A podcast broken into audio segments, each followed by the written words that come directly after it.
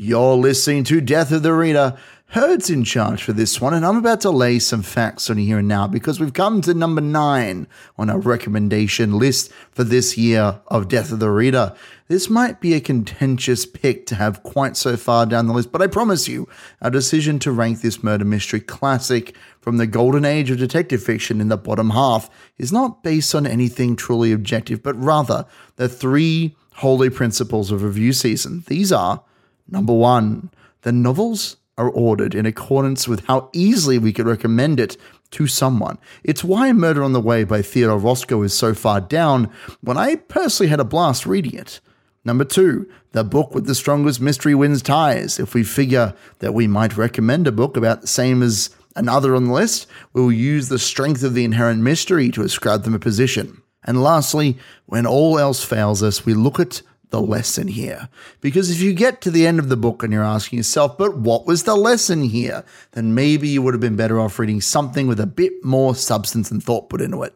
With all that reminded, in ninth place we have, and Knox helped me on this ranking, and Then There Were None by Agatha Christie, circa 1939, and one of, if not the best codifiers for the closed circle slash mansion slash impossible crime trifecta in the murder mystery space. The author's disrespect of women notwithstanding, Christie had an undeniable impact on the genre and is considered one of the four great queens of crime, along with her contemporaries Ngaio Marsh, Dorothy L. Sayers, and Margery Allingham. These authors, along with members of the Detection Club and beyond, turned the murder mystery from a ride along journey to a game wherein fair play is king, and the greatest triumph a reader can enjoy is to beat the author at their own game. It is into this mindset we must submerge ourselves to truly understand how Agatha Christie's And Then There Were None came to be, and how its construction is held in such high regard to this day. Now, at the start of the novel, we spend a, a, couple of pages each getting to know the characters that will make the murder a bit more exciting and engaging, and quickly discover that many of them are garbage human beings. Eight individuals are introduced as people of note, and there are two servants, Mr. and Mrs. Rogers, accompanying the crew. All 10 of them together have been invited to a small island off the coast of Britain called Soldier Island, or maybe Indian Island, or was there another name for it that I can't quite put my finger on? It would seem that over the years, Christie's core set piece has been the island and the rhyme that accompanies it, the characters stumble upon, has been challenged for being just a bit too racist a, a couple times, actually. Uh, and so currently we are on Soldier Island, named as such because the island apparently looks a bit like a soldier with a helmet on. Uh, and the rhyme, of course, is called 10 Little Soldiers. This rhyme, once the characters have all met and exchanged pleasantries, is found decorated and displayed prominently on a central table in the kitchen. It is at this point that the brilliance of the Queen of Crime begins to unveil itself. As the guests are read a testament to their sins over loudspeaker, a man drops dead and thus begins a devilishly deadly game of murder.